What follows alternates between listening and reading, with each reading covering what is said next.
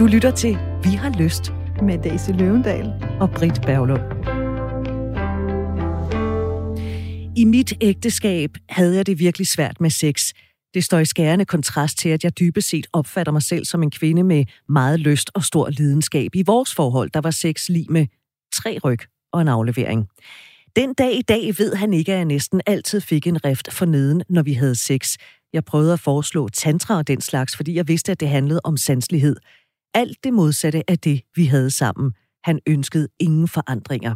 Hvis jeg prøvede med frække sms'er, svarede han mig enten ikke, eller responderede med en er du åndssvag attitude. Det er det første af et forholdsvis langt brev, vi har fået. Det vil sige, der er altså en del tilbage af brevet, Daisy. Så det er langt, men øh, til gengæld der er det virkelig, virkelig vigtigt. Så derfor har vi valgt i det her program, at vi ligesom øh, tager noget brev, så reflekterer vi lidt, og så fortsætter vi.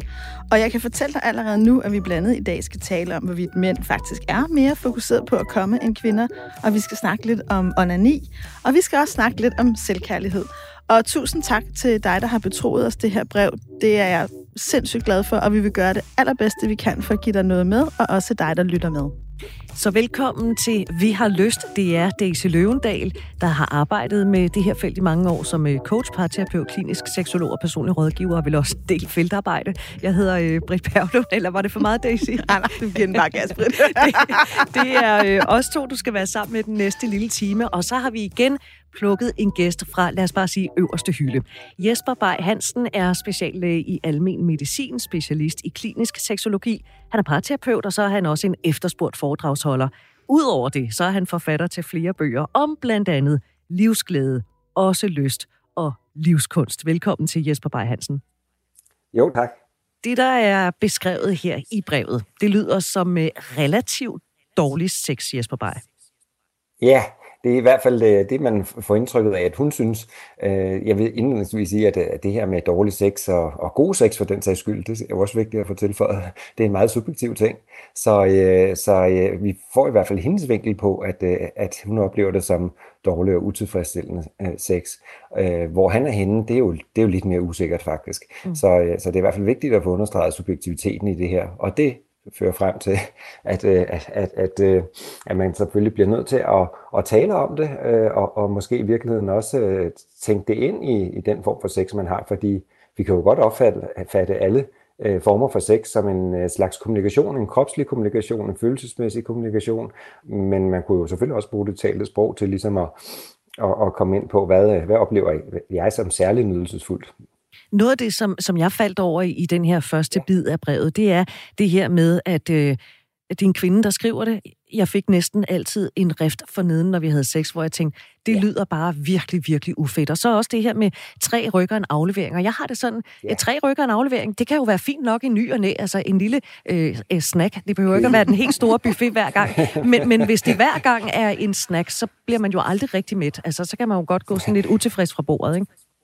Nej, men det er rigtigt. Altså, og, og, øh, og det, det jeg vil sige, at, øh, at det her med tempoet, det betyder jo, altså det, det er sådan, som jeg hører det her, jo ikke, at det går bare for hurtigt. Og, øhm, og der, der synes jeg, det er rigtig vigtigt, at man i sit parforhold gør det legalt, og jeg har talt meget om legalitet her, at man gør det legalt at, at, at, at give udtryk for seksuelle ønsker og behov og længsler og passioner osv. Så, øhm, så man ligesom får sagt, men ved du hvad, det her, det, lige i dag har jeg lyst til det, skat.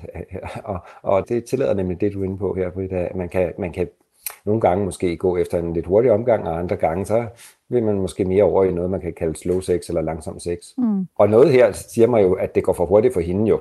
Altså at få en ref for neden og, og, og tre rykker en aflevering, den, den formulering, og hun prøver at foreslå tantra, øh, som jo netop øh, blandt andet handler om at komme ned i, ned i tempo, øh, blandt andet, men, men også noget mere sanserotisk i virkeligheden. Så, så jeg vil sige, at, at, at det, det, det trækker dig i den retning, at, at, at der, der er nogle øh, seksuelle...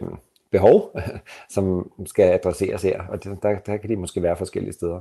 Jeg, jeg giver dig fuldstændig ret i alt det, du siger. Jeg, jeg lagde også som dig, Britt, meget mærke til det her med, en ting er jo, at det er dårlig sex, noget andet er, at man decideret har en rift. Og, og, og som ja. du også siger, Jesper, vi har, jo, vi har et grundlæggende problem her i det her brev, det er, at de her to parter får ikke talt sammen. Og ja. jeg tænker da også, at den her mand, hvis han nu vidste, at, at det var ham, det her brev handlede om, tror jeg da, vi blev enormt ked af det. Jeg, jeg tror da ikke, der er ret ja. mange mennesker, der har lyst til at være i den situation, at de har faktisk bidraget til sex, der var ubehageligt for den anden, og havde både efterladt ens partner med en følelse af overhovedet ikke at blive tilfredsstillet, og med en rift. Så, så man ja. kan sige, når jeg, når jeg synes, det er vigtigt at understrege, og som du også gør med det subjektive, så er det jo også at sige, jeg er helt sikker på, at den her mand ikke har ønsket det. Så det handler ikke om at udskamme ham. Det her handler i virkeligheden om at gøre det tydeligt. Noget, jeg tror, mange mennesker kan relatere til, at vi ikke altid får talt om, hvad vi egentlig føler, og vi ikke altid får delt. Og noget af det, jeg også tænker, når jeg læser det her, det er, at hun har jo helt sikkert følt, at hun prøvede at åbne den samtale. Hun har prøvet at foreslå tantra, hun har prøvet at foreslå øh, sende sms'er, der var frække, hun har prøvet at gøre noget, og hun har bare ikke følt sig hørt. Og det fik mig til at tænke på, hvis jeg havde 10 kroner for hvert et menneske, jeg har mødt i mine samtaler, som, som havde fortalt mig, at de ikke kunne mærke sig selv, og at de nogle gange holdt ud, så var jeg virkelig, virkelig afskyeligt rig. Fordi det der med, at man mhm. holder ud, det er noget, jeg har oplevet rigtig mange mennesker beskrive. Mhm. Og der er et eller andet, og jeg ved ikke, om det er vores tid, eller det er menneskeligt, eller om det handler også om, at det er ekstra sårbart, når det er i det seksuelle. Men nogle gange, når vi oplever noget, som er grænseoverskridende eller ubehageligt, kan vi blive i tvivl? Må jeg godt føle det her? Og så er det, at lidt afhængig af, hvordan vi ellers har det med os selv, og hvem vi er, at vi enten forlader lidt vores egen krop, og bare ikke rigtig er i det, eller at vi decideret lukker ned og holder ud. Og det er jo sindssygt ærgerligt, når man gør det, for udover at det gør ondt på en selv, så sætter det heller ikke partneren i en god situation. Det er jeg sådan set også øh, meget enig i, fordi det, man kan sige, det er tabu at tale om, om, om sex i mange parforhold. Øh, og det er jo lidt øh, specielt i den tid, vi lever i, hvor at, at man kan sige, at øh, Ja, det er kontrastfyldt i virkeligheden, fordi øh, generelt har, har mange mennesker øh, i dag nemt ved at tale om sex, så længe det er holdt 10 meter fra ens eget parforhold. og og, og vi, vi, vi lever i virkelig en seksualiseret verden og bliver eksponeret for en masse øh, øh, ting, som, som, øh, som trækker øh, trådet ind i, i sexlivet og til seksualiteten. Og, øh, og, men lige så snart det kommer ind i, i ens eget parforhold, så er mange svært ved at sætte ord på. Øh, en anden ting, som jeg også stusser over, det er, at hun har jo foreslået en masse øh, ting for ligesom at, ja, hun har kommet med løsningsforslag, sådan øh, hører jeg det i hvert fald, ikke? Jo. Og, øh, og jeg tænker, at det i virkeligheden skal starte et andet sted med at sige, ved du hvad, skal det for mig øh, er sex endnu mere nydelsesfuldt, øh, når, øh, hvis det går lidt langsomt eller et eller andet. Øh, beskriv det her med, hvad, hvad, det, hvad det egentlig er mekanismen i det her, fordi hun kommer med en masse løsninger, det er ikke engang sikkert, at han har, han har fanget den, at det går i retning af, at det går for hurtigt for mig. Men det synes jeg er en fuldstændig genial pointe, Jesper. Tak for det. For du har fuldstændig ret. Det, og, og, og det er lige præcis ja. det trin, jeg oplever nogle gange, at vi, vi kommer til at springe over. Fordi mange mennesker ja. kommer til... Det går for hurtigt. Det går for hurtigt. Ja, vi, vi har, løsninger. Ja, mm. ved vi har en følelse inde i os. Vi ved godt, hvad den er. Vi begynder at tale mm. om løsninger. Nogle gange driller jeg også nogle af mine klienter med, når de siger, så har jeg talt med mine veninder. Jeg siger så, så har I sammen fundet løsningen. Men ja. I har bare ikke fået den person, der handler om med i den samtale. Og det, som du Nej. præcis som du siger, Jesper, det starter med det der helt sårbare. Jeg nyder ikke den sex, vi har optimalt. Eller jeg kunne godt tænke mig noget andet. Eller jeg får nogle gange en ref for neden, når vi har sex. Ja, og der jeg giver jeg nemlig ofte det råd til mine klienter, det her med, at øh, når, vi skal, når vi skal tale om det i parforholdet, så skal man være opmærksom på, at man taler om noget, der er utroligt sårbart, og den anden meget nemt hører det som kritik. Og, øh, og der bruger jeg rigtig meget positiv psykologi, hvor jeg så ligesom vender bøtten på hovedet og siger, for mig, øh, der er sex allermest nydelses. Øh, jeg nyder sex allermest, når det er, det går lidt langsommere. Eller jeg nyder sex allermest, hvis det ikke kun handler om kønsdelen med hele kroppen. Altså et, et, et eller andet i den stil, hvor man får, får fokuseret lidt mere på, på det, der virker allerbedst. Ikke at drible udenom det problematiske, men det bliver meget retningsanvisende for, for partneren, og, og, og, og det er svært at høre det som en kritik. Og ved du hvad, det redskab, det vil jeg gerne lige fremhæve, inden vi går videre til brevet. Så dig, der lytter med, hvis du oplever, at dit sexliv ikke er optimalt, så prøv en gang at gøre præcis som Jesper siger. Prøv en gang at starte samtalen der, hvor det handler om, hvad I nyder mest. Og så vil jeg også sige et andet lille tip, som er meget brugervenligt. Det trækker jeg virkelig en tråde til, til, til Sokrates, som egentlig sagde til uh, hans, hans bedste råd til, til, til svære samtaler. Det var i virkeligheden, at man skulle starte med at få så mange jæger ud af den øh, man, vedkommende, man talte med. Så start med alt det, man er enige om. Ja, sex betyder meget for os. Ja, vi, har, vi, vi, vi oplever det måske forskelligt, hvad der, hvad der er god sex og dårlig sex. Øh, øh og, og, og, og ligesom trække så mange jæger ud, fordi så bliver det meget nemmere, og, og det var Sokrates Sokrates' øh, pointe, øh, at, øh, at tale om det svære bagefter. Det kaldes altså ofte Sokrates' hemmelighed, det her med, at man starter med at få så mange jæger ud af den anden. Og det redskab kan man altså også virkelig slæbe ind i, i sex og samlivet, fordi fordi så har man sparet lidt op på, på, øh, på, på kontoen, øh, og, og så øh, øh, og, og vi man er blevet enige om, at sex betyder noget for os begge to, øh, øh og sex betyder nok også, øh, kan være noget forskelligt for os begge to, god sex i hvert fald, og, og, og så videre. Øh, og, øh, og, og så bagefter, så kan man bedre tale om det, der, der kan være svært og udfordrende. Og så kan man øh, stille sig selv det spørgsmål, hvordan øh, kvinden, der har skrevet det her brev, hvordan det endte der. Det fortsætter hun faktisk med i brevet. Hun skriver, der var flere grunde til, at vi endte der seksuelt, jeg tog på som følge af graviditeter, og han synes altså, at jeg både skulle gå i fitnesscenter og få opereret mine bryster. Jep, det sagde han faktisk direkte til mig, skriver kvinden altså her i brevet. Øh, ja, hvad gør man, hvis man ikke længere tænder fysisk på sin kæreste, Jesper? Ja, hvis man ikke længere tænder fysisk på sin kæreste, så synes jeg jo også, at, øh, at, øh, at det er noget, man skal tage alvorligt. Øhm, det kan virkelig afspejle flere forhold. De eksempler, der bliver nævnt her øh, i brevet, det er jo det her med, at en, en overvægt og, og så brysternes størrelse. Altså jeg vil sige, det med overvægten ser jeg under tiden, og nogle gange, så hvis man har taget voldsomt meget på, altså 10-20 kilo eller sådan noget, den stil, så kan, kan det at, at, at tage emnet op i virkeligheden også være rigtig svært, men det kan jo også være udtryk for øh, øh, omsorg og, og kærlighed til den anden, at man faktisk ønsker at, at passe på vedkommende. Så det synes jeg jo også er en dimension af det. Her, der til, trækker det jo tråden en anden retning. Øh, jeg tænker det som en lettere overvægt efter, efter graviditeten, øh, de her øh, graviditeter, der har været, og så brysternes størrelse. Og jeg vil sige, jeg vil sige til, hvis jeg havde talt med fyren, øh, hans kæreste i den, i den her øh, kontekst, så vil jeg sige, jamen okay, man kunne jo også øh, bruge positiv fokusering her, fordi positiv fokus skaber en positiv virkelighed, og prøve at fokusere på alt det, man elsker og holder af ved den andens krop, velvidende, at, at ingen krop er perfekt.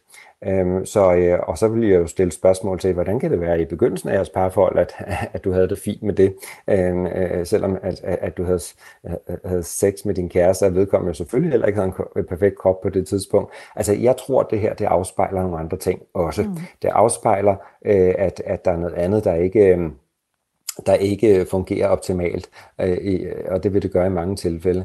Mm, mm. Så, så det er i hvert fald vigtigt at tage op, hvis man ikke længere øh, tænder på, på, øh, på, på sin kæreste, og, og tage det seriøst, fordi, fordi hvis det står på i længere tid, så, så lukker man jo ned mm. for men, det fokus. Men det, det synes jeg er nogle sindssygt gode pointer, og, jeg, og som jeg har lyst til også at understrege, det er jo vanvittigt sårbart. Og jeg tror, det er ja. sindssygt vigtigt, at der ikke bliver ligesom i tale sat, at så er det hende, der skal lave noget om, at hendes bryster skal være ja. perfekte, og nu skal hun... Ja, fordi det, det, det er enormt mm, dræbende for seksualiteten, hvis man føler, man skal være perfekt og et fantastisk ja. sted hen, før man kan have sex. Hvor jeg tror rigtig meget, at det sex, der fungerer godt i det, jeg kalder modne forhold, altså vi kender hinanden, vi har ja. måske familie, vi har forpligtelser, ja. det er også ja. at kunne være sammen i det uperfekte. Både hvad handler ja. krop, bryster, penis er der nogle gange sky, som ja. går op og ned, vægt, der går op og ned, ja. og i virkeligheden finde hinanden der. Og så får jeg lyst til at dele en lille anekdote fra, fra min hverdag, fordi da det var, jeg læste det her, så tænkte jeg på et par, jeg har arbejdet med på et tidspunkt. Og jeg kan sige, nu nævner jeg ligesom et par, men jeg har arbejdet med mange lidt på samme måde. Ikke? Men, øh, men han sagde meget det samme efter en graviditet, at han ikke rigtig tændte på hende, øh, og, og kom også meget til at tale om det der fokuseret på, hvad det brysternes størrelse, er det røven, der sidder der anderledes. Men da vi så med godt til på sprog pakkede det lidt op, så noget af det, ja. vi ligesom fik talt os ind i, det var, at han i virkeligheden havde lidt svært ved følelsen af at skulle have sex med nogens mor og særligt hans, hans eget ja. barns mor. Fordi ja. den der lidt anderledes krop, hun havde fået, er jo det, man kan kalde en morkrop. Øh, ja. Og det gav ham nogle associationer, der gjorde, at han i virkeligheden tændte af. Så i stedet ja. for at gå i gang med at fikse hendes krop, så noget af det, jeg arbejdede med med dem, det var at skabe nogle andre seksuelle rum, som var meget væk fra det der forældreskab og moderskab og hende i rollen mm. som mhm. mor. Mm. Øh, og de valgte ja. så, det var så, det var en af deres lektier, hvor jeg sagde, prøv en gang at tale om er der en fantasi eller en, en anden måde at have sex på, som I har dyrket før, eller I kunne tænke jer? Og så kom de tilbage og sige, at de havde valgt øh, klassikeren, Stuepigen og den uartige adelsmand. Og, øh, og efter noget børnepasning og nogle aftener, hvor det var, at øh, Monsieur de la Gronde eller et eller andet ikke, havde været på ja. besøg i stuen, ja. og øh, stuepigen der havde haft uniformen på og gjort grundigt rent og fået ordre om, hvordan det skulle gøres, så havde han virkelig på en eller anden måde, både havde de haft noget god sex, men han havde også fået brudt det der meget blik på hende kun som mor, og havde i virkeligheden ja. fundet lidt tilbage til hans lyst til hende og til deres seksuelle kemi. Og det er ikke fordi, jeg nu siger, at løsningen på alt er et stuepige-uniform.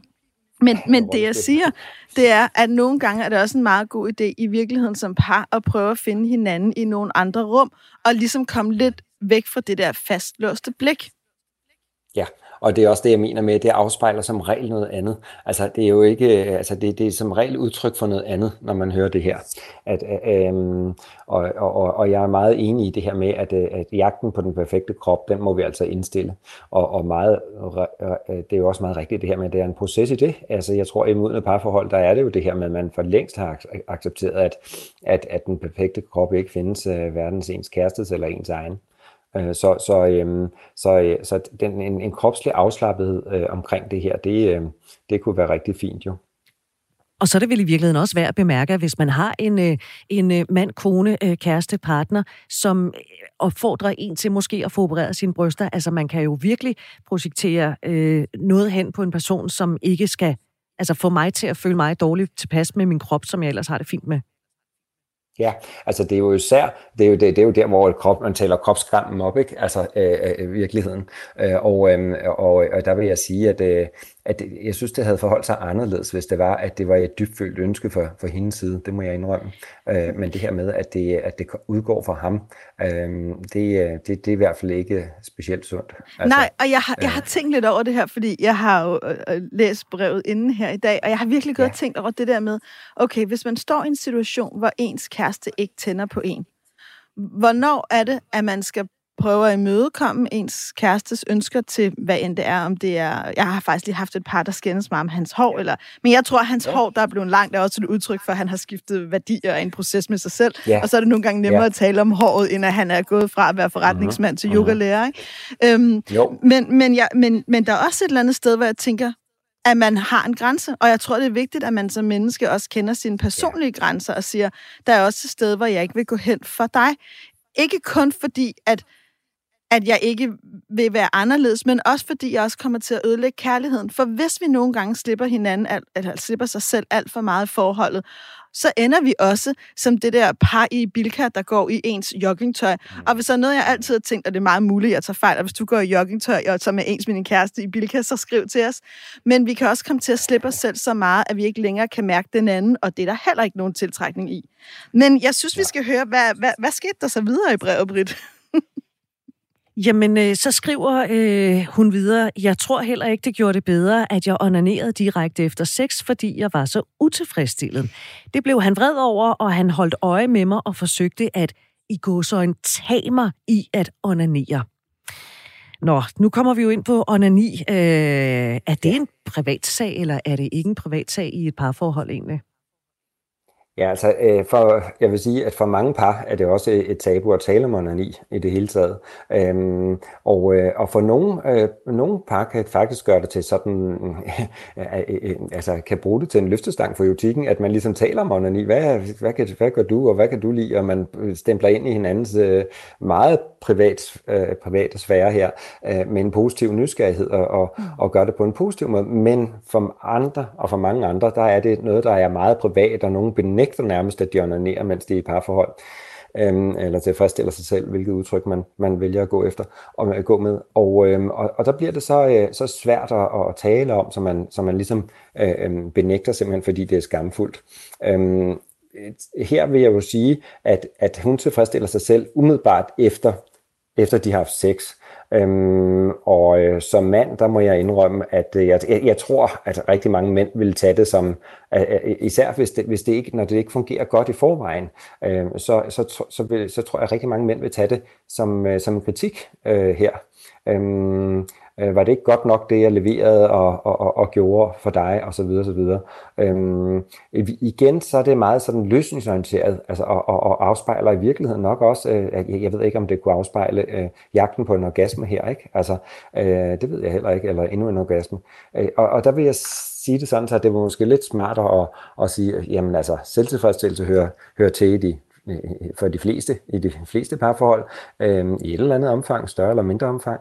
Øh, og, øh, og så vil jeg sige, at, øh, at det kan godt være, at hun er blevet varmet op og seksuelt øh, ophidset osv., at, at, at, men, men det skal jo helst fungere godt for dem begge to, hvis hun vælger at tilfredsstille sig selv umiddelbart efter de har haft sex.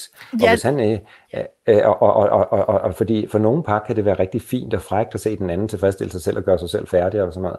Men, men, men, men, men her der er jeg faktisk meget, meget i tvivl om, om det ikke ligefrem er, er skadeligt at trække dem væk fra hinanden. Det, der i hvert fald trækker dem væk fra hinanden, det er, at hele dynamikken er så usund. Også de ord, der bliver ja. brugt han prøvede at tage ja. hende i at onanere. Det er jo tydeligt, ja. at de ikke har en kommunikation. Og som du så siger, så det der kunne være enten en dejlig tilføjelse på, på samlejet, eller en måde at invitere hinanden ind i hinandens privatliv, ja. bliver i virkeligheden en kamp. Og, og, og, ja. og der kan man sige, jeg synes jo, jeg, nu har jeg jo kigget på nogle af de der undersøgelser, der handler om, hvor meget kvinder kommer i forhold til mænd, og der er jo en del undersøgelser, der viser, at heteroseksuelle kvinder får langt færre orgasmer end for eksempel homoseksuelle kvinder. Og, der, og ja. der er jo intet problem i, at hun i virkeligheden ønsker sin orgasme, men der er et problem Nej. i deres forhold, fordi det bliver en kamp og en kontrol frem for et fælles ønske om god sex for begge parter. Men øh, der ja. er måske også nogle forklaringer på, øh, hvad det var, der skete, Britt. Jo, men altså, og jeg lige må tilføje, at det her tager mig i og det, det, det, det afspejler jo også, at hun føler sig forbigået. Hun er ikke, øh, altså, det, det, der er noget, der går hendes næse forbi her. Det var, det var altså, det, det, altså hun, hun er ikke tilfredsstillet, og, og, øh, og, øh, og, og, og, og det giver det der dysfunktionelle, som du er inde på. Det fortalte Jesper Bay Hansen, som jo altså er øh, dagens øh, gæst her i Vi har lyst. Og øh, udover Jesper Bay, så er det Daisy Løvendal, og det er Britt Berglund.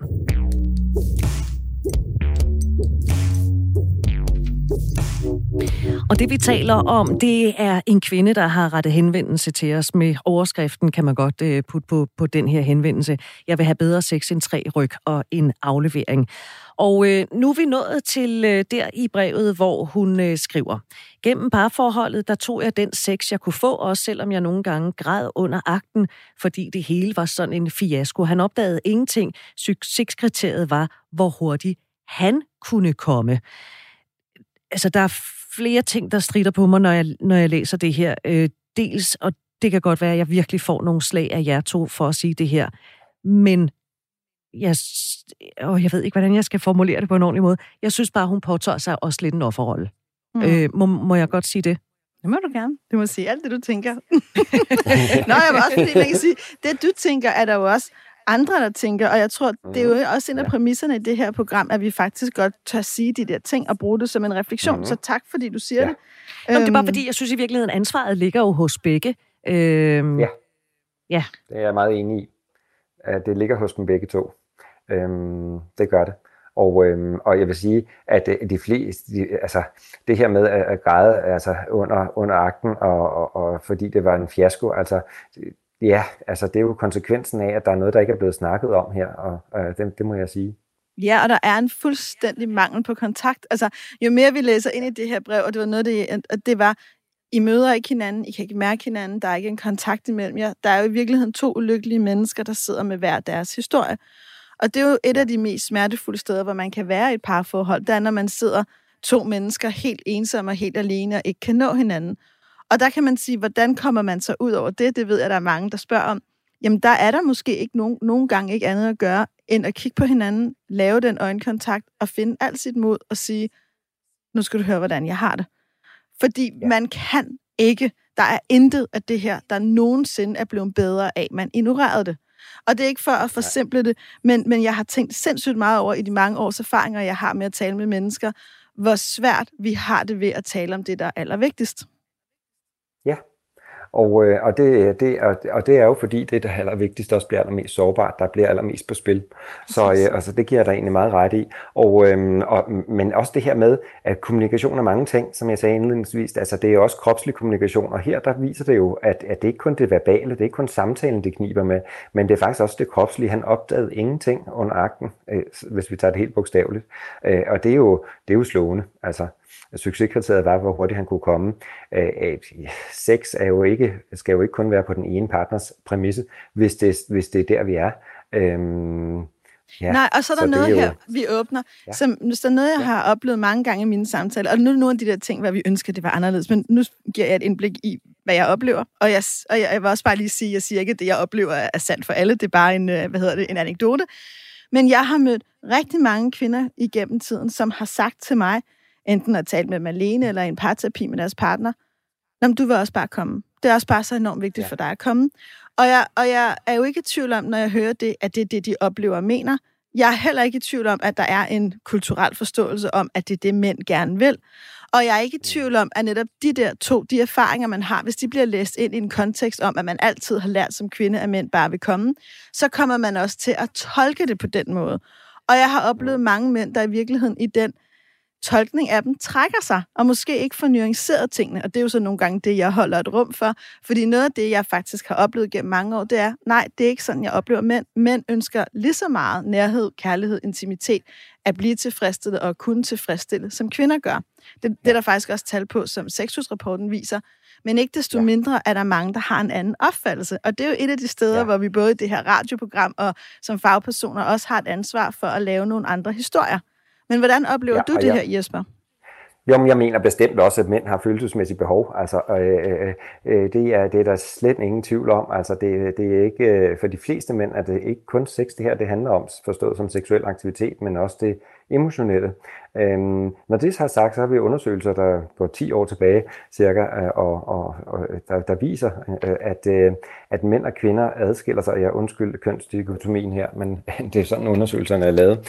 Øh, og øh, og øh, det er sådan så, at, at de viser, at, at mænd generelt er mere øh, præstationsorienteret øh, og fokuseret, end, end kvinder er.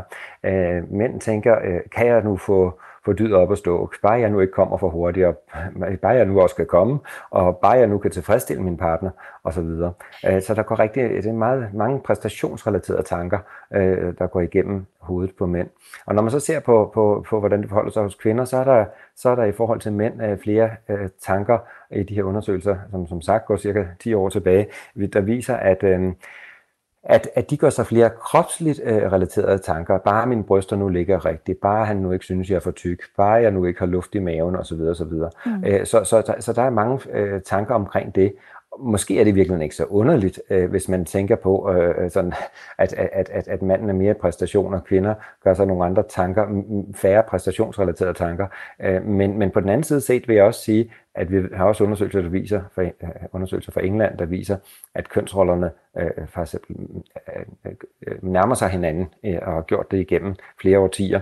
Og derfor tænker jeg også, at, at vi skal tænke øh, meget, meget mere subjektivt omkring det her med mm. præstationsorienterede tanker og sige, at det kan, det kan vi alle sammen have. Nogle har flere præstationsrelaterede tanker end andre, nogle har flere kropsligt fokuserede tanker, øh, øh, som, øh, som er i spil under sex.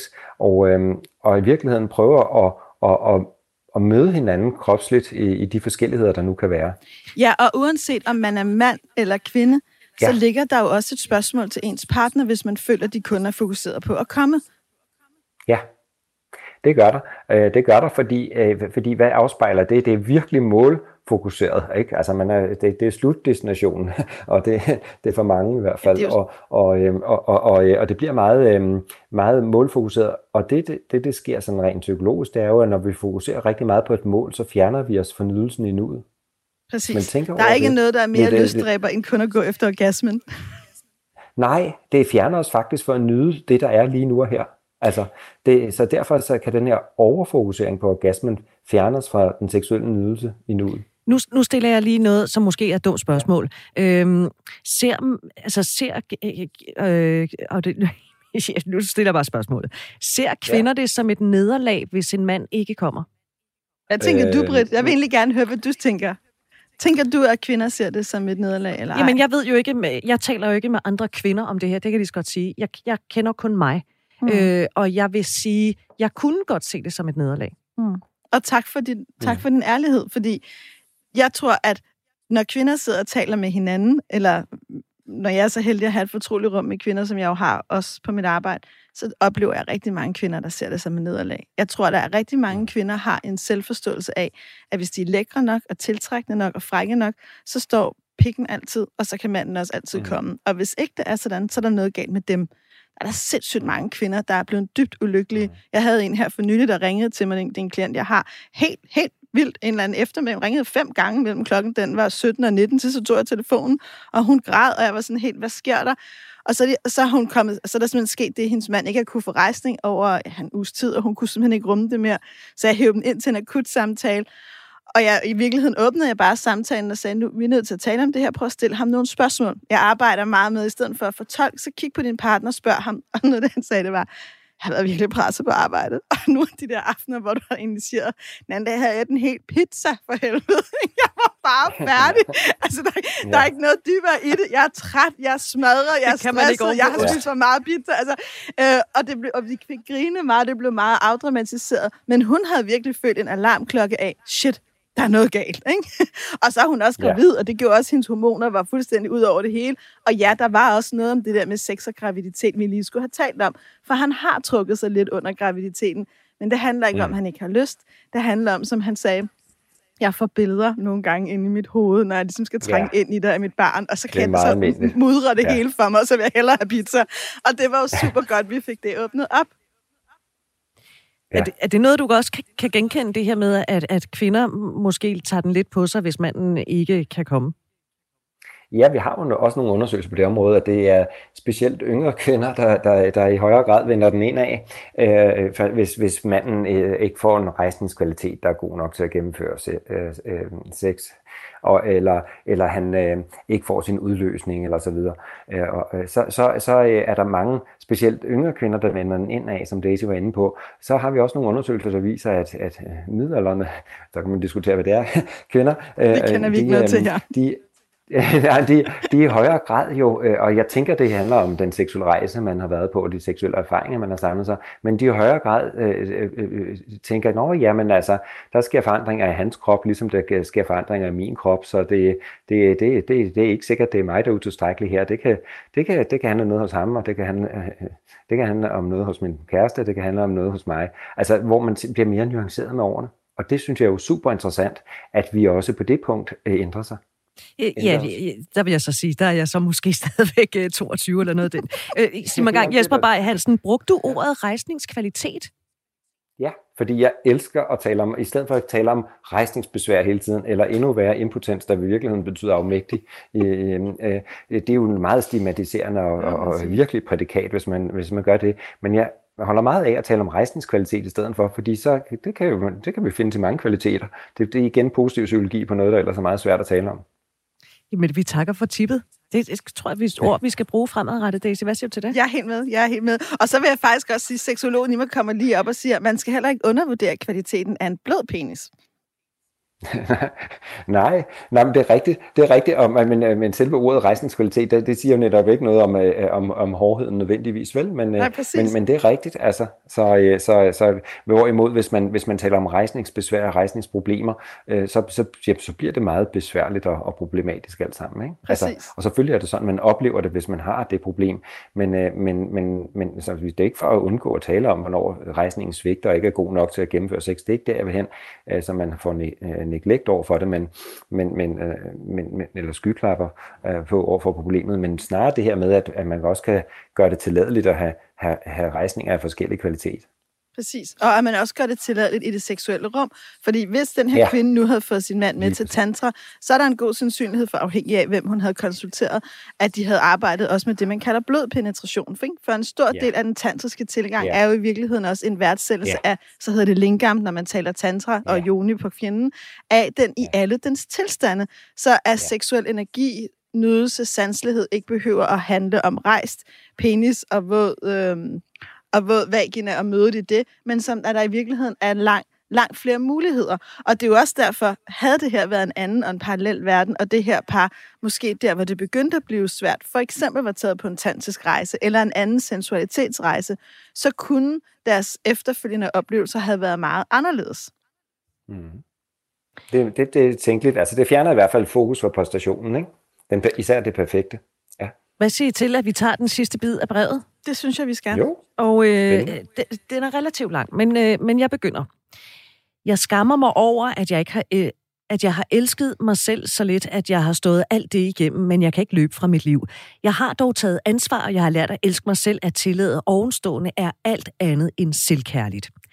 Når jeg nævner min deprimerende historie her, så er det fordi, jeg vil fortælle, at alle disse oplevelser gjorde, at jeg til sidst ikke kunne røre ved mig selv, uden at få det skidt. Jeg havde derfor al denne her seksuelle energi i min krop, uden mulighed for udløsning, for hvis jeg rørte ved mig selv, så begyndte jeg at græde. Og Nani var ikke længere et helligt rum, et kærligt frirum. En dag fik jeg nok.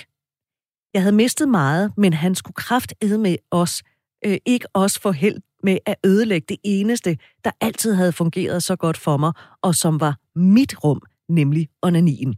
Jeg nægter at finde mig i det, tænkte jeg, fanden i voldsk. Gik på nettet og bestilte en vibrator, der havde orgasmegaranti, og som havde fået mind-blowing anmeldelser.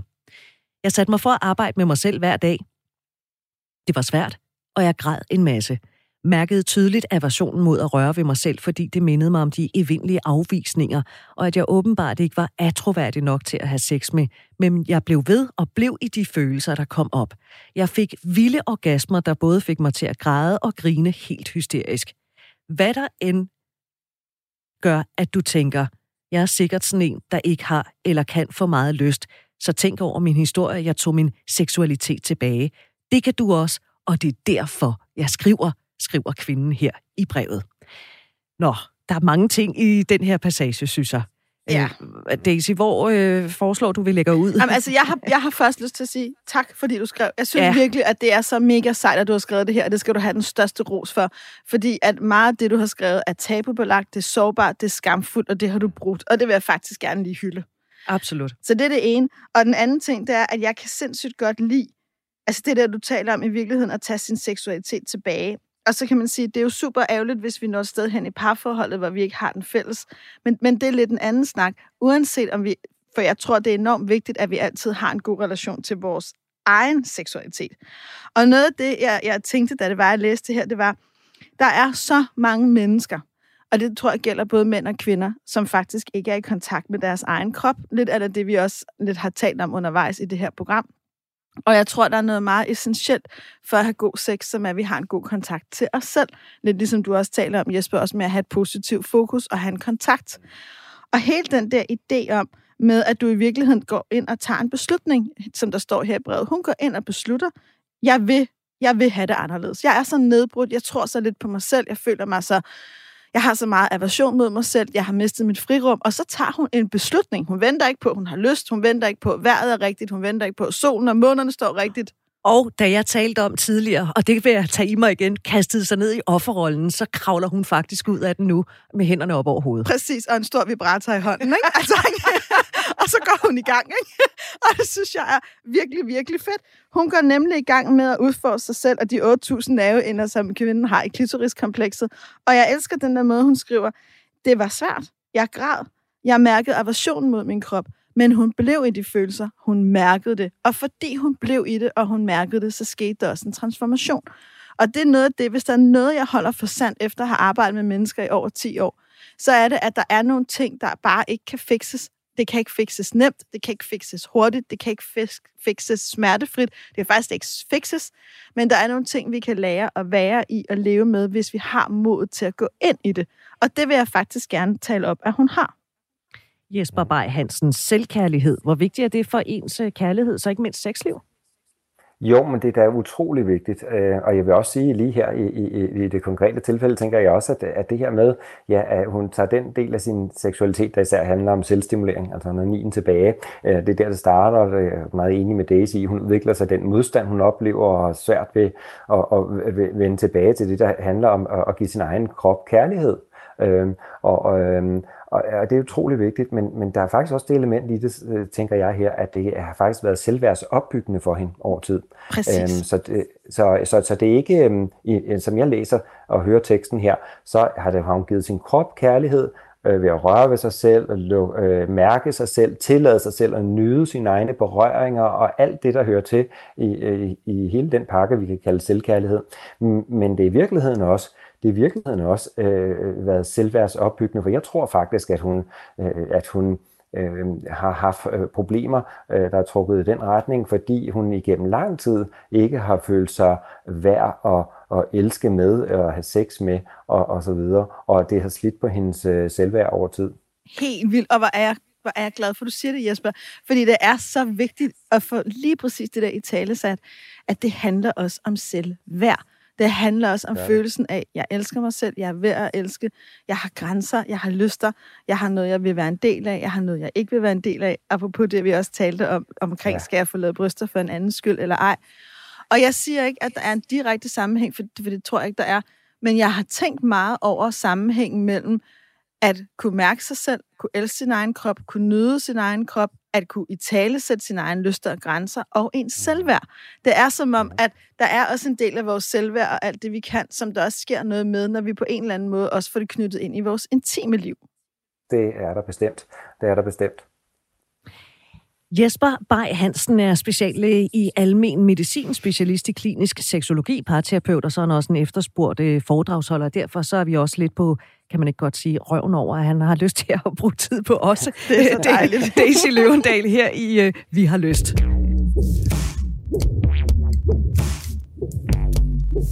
Og lad mig lige opfordre dig til, hvis du er kommet sent ind i programmet her, så kan du altså hente det som podcast. Det kan du også med alle de tidligere udsendelser, enten der, hvor du plejer at hente dine podcasts, eller i Radio 4's app. Vi har været igennem et brevet, som vi har fået fra kvinden her, et meget langt brev. Tusind, tusind tak for det. Der er én ting, jeg mangler i det her brev. Øh, jeg kunne godt tænke mig, at I kommer med nogle konkrete redskaber, jer to, der ved noget om den slags. Jeg synes, der er en essentiel oplysning, der mangler i det her brev. Er jeg den eneste, der står tilbage med spørgsmålet, hvor er han? Nej, overhovedet ikke. Men jeg tror, han, er, jeg tror, han har forladt. Altså, jeg, tror, altså, jeg ved det faktisk ikke. Men, men han, på en eller anden måde, der er i hvert fald sket, om de er blevet skilt eller ej, det ved jeg faktisk ikke. Øhm, men, for det står ikke i brevet. Men, men, jeg, men jeg har helt klart oplevelsen af, at hun har i hvert fald taget sit eget liv i egne hænder. Om det, det så fører til, at hun finder ham igen eller ej, det ved vi ikke. Og det kan jo også være, at det her det er to mennesker, der er i proces. Ja, absolut. Men jeg tænkte også bare, at det kunne også være, at han havde tænkt, okay, hun har sgu alligevel nogle nosser. Hende, min kæreste, skråstreg kone. Altså. Ja, præcis. Og du, det, du siger, det synes jeg er super vigtigt, fordi nogle gange oplever jeg jo, at mennesker sidder over for mig og siger, hvis jeg gør det her, så det, det kan min mand ikke klare, det kan min kvinde ikke klare, det, så, så bliver jeg super upopulær, eller de bliver sure.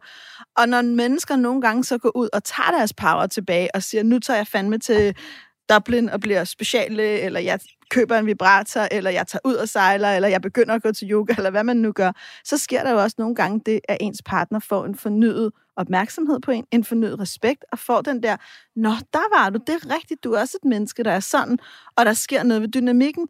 Og igen, vi er tilbage til det der ens joggingtøj. Ikke? Jeg tror faktisk ikke, at der er noget særligt hverken sexet eller psykisk sundt i at miste sig selv så meget, at man ikke ved, hvem man er.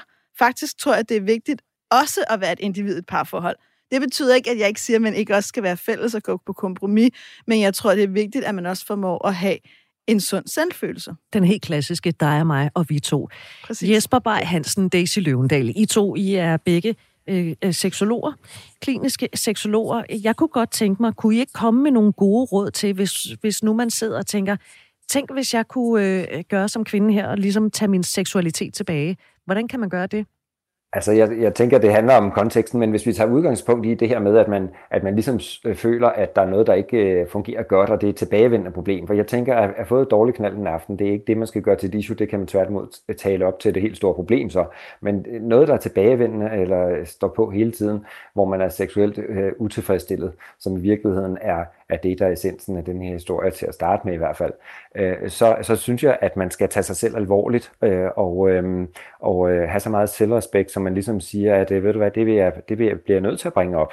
Øh, det kan godt være, at jeg ikke siger, at jeg overgår til mig selv i mine selvsamtaler. Det overgår jeg ikke, eller jeg er bange for den andens reaktioner, frygten for, øh, for hvordan den anden vil reagere. Men nogle ting bliver man altså bare nødt til at overgå. nogle ting bliver man nødt til at overkomme. Det siger jeg til rigtig mange klienter, øh, og det handler jo om det her med at, at, at, at, at sætte ord på, jamen altså, det er her, jeg er skat, og det er det her, det kunne jeg godt have lyst til. At ture og sige, sige hvor man er henne, og, og, og dele det fra et meget autentisk sted. Mm. Øhm, det, det, det kan kræve mod, og det kræver mod, og det kræver ansvar, nemlig det, at man tager ansvar for, for, for, for, for øh, parforholdet og ansvar for ens egen seksualitet, som den her case også afspejler. Og så kan det kræve mod, at man, at man, øh, at man går ind i det svære. Mod handler i sin essens om, Øhm, det handler ikke i virkeligheden ikke om, at man, at man ikke frygter, det er der mange, der tror, så er man ingen frygt. Nej, mod det handler om, at man frygter noget, og så gør man det alligevel. Mm. Og den er ja. måske virkelig meget konstruktiv at holde fast i. Ja. Præcis. Mod handler jo i virkeligheden om, på, på fransk taler man om courage eller courage, ikke? og courage ja. er forbundet til ordet køre, som betyder hjerte. Og, og når jeg, fordi jeg har den ligesom, vinkel på det, hver gang nogen siger mod, så ser jeg faktisk sådan lidt for mig et bankende hjerte. Og det hjælper mig til med ydmyghed at huske på, at det kræver mod der, hvor det er vigtigt og svært for os, der hvor det virkelig er forbundet, og det er derfor, det er så sårbart. Det er jo ikke, mm-hmm. det er jo ikke svært, hvis man er mega god til noget, så at gøre det. Det kræver ikke nødvendigvis særlig meget mod, men det kræver Nej. virkelig meget mod der, hvor man ikke føler sig hjemme. Ja. Og, og helt konkret, når vi ligesom også taler om konkrete redskaber om at erobre sin egen seksualitet, så har jeg lyst til ligesom at gentage nogle af highlightsene fra brevet. I virkeligheden er det, hun gør, som dig, der lytter med, også kan gøre derhjemme, eller sammen med din kæreste, det er start med at beslutte dig for, at du vil have kontakten tilbage. Sæt tid af til det. Bliv i de følelser, der opstår. Våg at græde. Våg at blive vred. Våg at føle dig lidt følelsesløs. Ja, Våg at være lidt forvirret. Hvad vil det sige at blive i de følelser? Det vil sige, at når det er, du for eksempel sætter dig ned og rører ved, lad os sige, du ikke har rørt ved dine bryster, din mave, din røv, din overarm, det er lige meget længe, eller du tænker, jeg kan ikke røre min overarm, for de har sådan nogle vinkemormor ting, eller som mand, du tænker, jeg kan ikke røre ved min, også for de hænger, og den ene er større end den anden, eller hvad det er. Og du så rører, og du tænker, og du får den der følelse af, puh, jeg kan ikke lide mig selv, eller det her kan jeg ikke lide. Så i stedet for at skynde dig til underbukser på, eller tænde for fjernsynet, eller gå på telefonen, eller drukne dig i arbejdet, eller gøre hælde et glas rødvin op, som mange gør, så bliv, det betyder, lad være med at gøre noget andet. Stå der og mærk det ubehag, og bliv i det. Og, og så kan det være, der kommer en reaktion. Det gør, godt at du græder. Det gør, godt at du bliver ked af det. Det gør, godt at du mærker noget. Men hvis du måske bliver ved med at tage den kontakt til din krop og sige, men hej, hej ar, hej utilstrækkelighed, hej det ene bryst er større end det andet, hej, hej, hej, hej, hej, hej, jeg mærker lige. Altså, og i virkeligheden helt fysisk bliver ved at lave den kontakt, så sker der også noget andet. Så kan man netop, som du også talte om på et tidspunkt, Jesper, se med et andet, mere positivt blik, for øje på det, man godt kan lide, flytte blikket hen der. Det, det kan godt være, at jeg ikke kan lide min mave, for den har sådan en masse fedt, der dalrer. Mm. Men jeg kan faktisk rigtig godt lide min brystvorter, og når jeg dutter mm. lidt på dem, så kan jeg også mærke noget. Det er faktisk meget fedt. Mm. Altså, og nu mm. kan det godt være, at det lyder sådan meget, øhm, ja, det ved jeg ikke, hippieagtigt. Men jeg, men jeg har opfordret en del mennesker til gennem tiden, at i virkeligheden røre ved sig selv mere. Ikke nødvendigvis onani. Hvis du har lyst til det, så gør det og go for it. Men for mange mennesker er bare det med at tage en kontakt, bare det at røre lidt, faktisk et stort skridt. Så noget af det, jeg anbefaler, men du kan gøre det præcis som du kan lide det, det er dans, for eksempel. Altså dans med dig selv. Læg hænderne på din egen hofte, på din egen krop, på din egen røv, på din egen skuldre. Lav den kontakt. Når du er i bad, sæt lidt tempoet ned, og i stedet for bare at knalde den der shower rundt på kroppen lidt hurtigt, så gør det tre gange så langsomt, så du ligesom får mærket, når her er min nakke, her er min armhule, her er min brystkasse, her er min mave, her er min... Ikke? Øhm, Gør det ved at jo, jo, sætte dig ned og, er... sæbe dig, og køre, kør dig selv ind i olie. Og rør de eugene zoner, og rør de ikke-eugene zoner. Rør de steder på din krop, som gør ondt, og rør de steder på din krop, som gør godt. I virkeligheden tage på udforskning. Og alt det her kan man jo gøre med sig selv. Man kan også gøre det sammen med en partner. Der er det bare rigtig vigtigt, for at det bliver vellykket, at man er god til at kunne i tale sætte grænser og lyster, så man også kan sige, det er jeg inviteret dig til nu, for eksempel at røre ved min whatever, er ikke det samme som, vi skal have sex. Det betyder bare, at jeg inviterer dig til at hjælpe mig med at komme i dybere kontakt til mig. Ja, og det er jeg jo meget enig i, det her med at have den positive øh, nysgerrighed. Jeg taler meget om positiv nysgerrighed over for ens egen krop og gå på opdagelse i den. Sådan en eksplorerende tilgang, og det er i virkeligheden øh, de øh, teknikker og det Daisy beskriver her, det er jo også noget, der går igen i kendte øvelser, som, som man har brugt i, i klinisk seksologi overvis, nemlig selvundersøgelsen og hvad skal jeg sige, badeøvelsen som ja, den sidste handler om, at man går i bad og, og mærker sin krop igennem fra top til tå og gør det stille og roligt langsomt, sæber sig ind og vasker sig og mærker det varme vand og alt det her bagefter smører man så måske ind i en body lotion, man godt kan lide. Øh, og alt sammen handler jo om at gå på opdagelse i sin egen krop. Hvad føles rart, og hvad kan jeg godt lide? Er det cirkulære bevægelser? Er det langs, øh, langsomme strøg, eller hvor vi er henne? Og, øhm, og, og også give øhm, hele kroppen opmærksomhed, fordi Præcis. jeg mener, at vi i den vestlige verden meget nemt havner i det, jeg kalder genital overfokusering. At vi kommer til at fokusere for meget på kønsdelene og gøre det for hurtigt. så, så, så, så vi har ligesom givet op for nogle ting der, hvor, at, hvor at vi måske ikke betragter kroppen som et stort seksuelt organ, hvilket vi kunne gøre selv en stor tjeneste ved. Øh, og så får man ligesom reduceret kroppen til noget, der handler om kønsorgan. Det er jeg så enig med dig Det er så skørt, ja. og det gør, at vi, vi i virkeligheden går glip af så meget nydelse. Ja. Ja. Må, må, må jeg ikke lige stille et spørgsmål fra en ven? Hvis jo. nu man forestiller sig, at man er single, altså det er et tægt eksempel, ja. øh, og man laver den her øh, badeøvelse for eksempel, som, som du taler om, Jesper Bay Hansen, ja. øh, vil man så efter en øh, periode på, jeg ved jo ikke, hvor lang tid der går, men vil man så måske, hvis der går noget tid, næste gang man finder en seksuel partner at være øh, øh sammen med nøgen, vil man så der være landet bedre i sin krop? Ja, altså det tilsigter jo dels, at man lærer sin egen krop at kende, og hvad, hvad er en ydelse for mig, men, men med en anden partner vil man, vil man, at man vil gå ind til, til, til et samvær med en anden partner med en større kropslig afslappethed. Det er jo det, det gerne skulle munde, fra, øh, munde ud i. Øhm, at, man, at man simpelthen øhm, kender sin krop bedre, og så bliver det altså, ja, det er en rigtig godt grundlag for at kunne have, have nydelsesfuld øh, sex med en anden. Jeg siger det videre til min ven. Ja, det synes jeg, du skal gøre. Det og øh, hvad, når vi nu er ja. ved vennerne, ikke, så har jeg øh, en ven, ikke? Altså, ej, ej, Britt, nu vil jeg faktisk godt stå ved det her. Jeg har en udfordring til dig, for du har en udfordring. Må jeg give dig en udfordring? Du kan godt sige nej. Må jeg give dig den? Det kommer an på, hvad det er. Jamen, du kan sige nej bagefter. må jeg give dig den? ja, du må gerne give mig den. Okay, jeg vil gerne give dig den her udfordring, og så vil jeg gerne tage den selv. At vi i 30 dage prøver hver dag at tage kærlig kontakt til vores egen krop, og så lige tjekker ind med, hvordan det rent faktisk går. Om det gør en forskel rent faktisk, at prøve det her med at tage kærlig kontakt, og så kan vi jo om 30 dage lige tjekke ind, vi snakker jo nok sammen før, ikke? men lige tjekke ind, hvad har det egentlig givet? Kunne vi mærke det? Gjorde det en forskel, eller gør det ikke mm. en forskel? Har du lyst til det? I, uh, venter der en seksualpartner til mig om på den anden side af de 30 det, dage? Det, det, det kan jo godt være, der gør det, men det er lidt uden for min kontrol.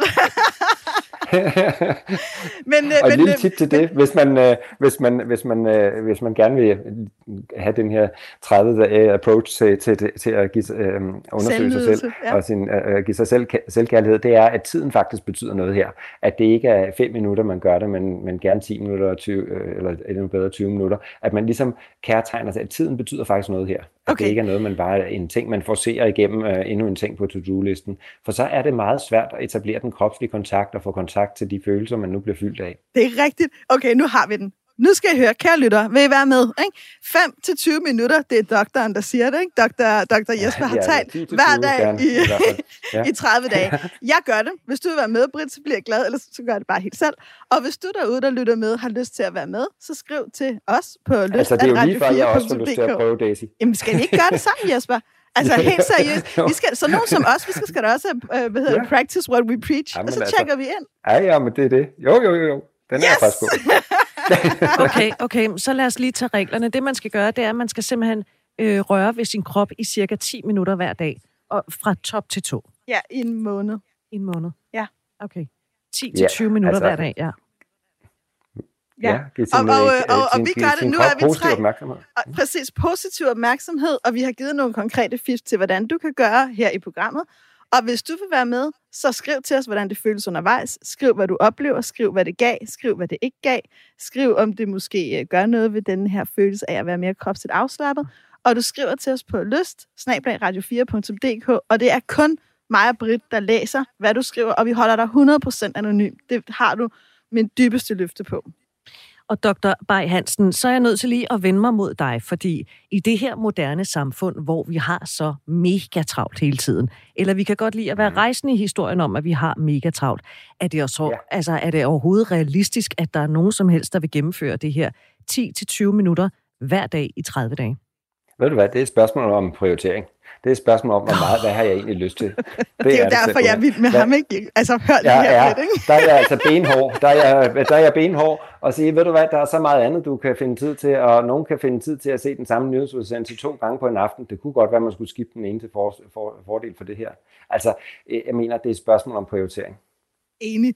Og ved du hvad, og hvis du, hvis du sidder derude og lytter med, og du mangler tid, så prøv lige at tjekke din app og finde ud af, hvor meget tid du bruger på din skærm, ikke? Ja, det kunne der, man også. Der er måske ja, til 20 minutter der, ikke? ja, jo, at sidde der med passiv scrolling. Det, vi ved i øvrigt fra en ny undersøgelse, en ny undersøgelse for USA, der er lavet under coronatiden, at, at flere brugt tid på passiv scrolling, og, og det i hvert fald ikke var vejen frem til, til øget trivsel. Så det var måske der, man kunne hente lidt tid til, til, til, til et større kropsligt fokus i det hele taget. Noget af det, jeg skal lære i det her program, det er, at når man stiller et spørgsmål, så skal man være klar til at modtage det svar, der kommer. og det fik jeg så her fra øh, Jesper Bay Hansen, speciallæge øh, i øh, almen medicin, specialist i klinisk seksologi, parterapeut, en efterspurgt foredragsholder, og så er han altså også forfatter. Han har skrevet flere bøger, blandt andet om øh, livsglæde, lyst og livskunst. Jesper Bay Hansen, det var en udsøgt fornøjelse, at du havde lyst til at tale med os i dag. Jamen tak for det. Det var underholdende og spændende. Og så skal du jo vide, øh, dig der lytter med, at øh, programmet her, det kan øh, podcastes. Du får faktisk også bonusmateriale, hvis du smider os på en lille podcastliste. Vi har lyst til mere. Det er sådan en lille bonusting, der udkommer hver tirsdag eftermiddag. Og så kan du skrive til os lyst radio4.dk med spørgsmål, erfaringer. Det her med, har, du, har du sagt ja til Daisys udfordring med de 30 dage? du kan stadig nå at tænke lidt over, så skriv til os, øh, og hvad du end har lyst. Vores mailbox, den er åben. Og skal vi så ikke bare sige, Daisy Løvendal, vi har lyst til mere på tirsdag eftermiddag. Det har vi i hvert fald, Britt. Tak fordi du lyttede med. Programmet det produceres for Radio 4 af Only Human Media.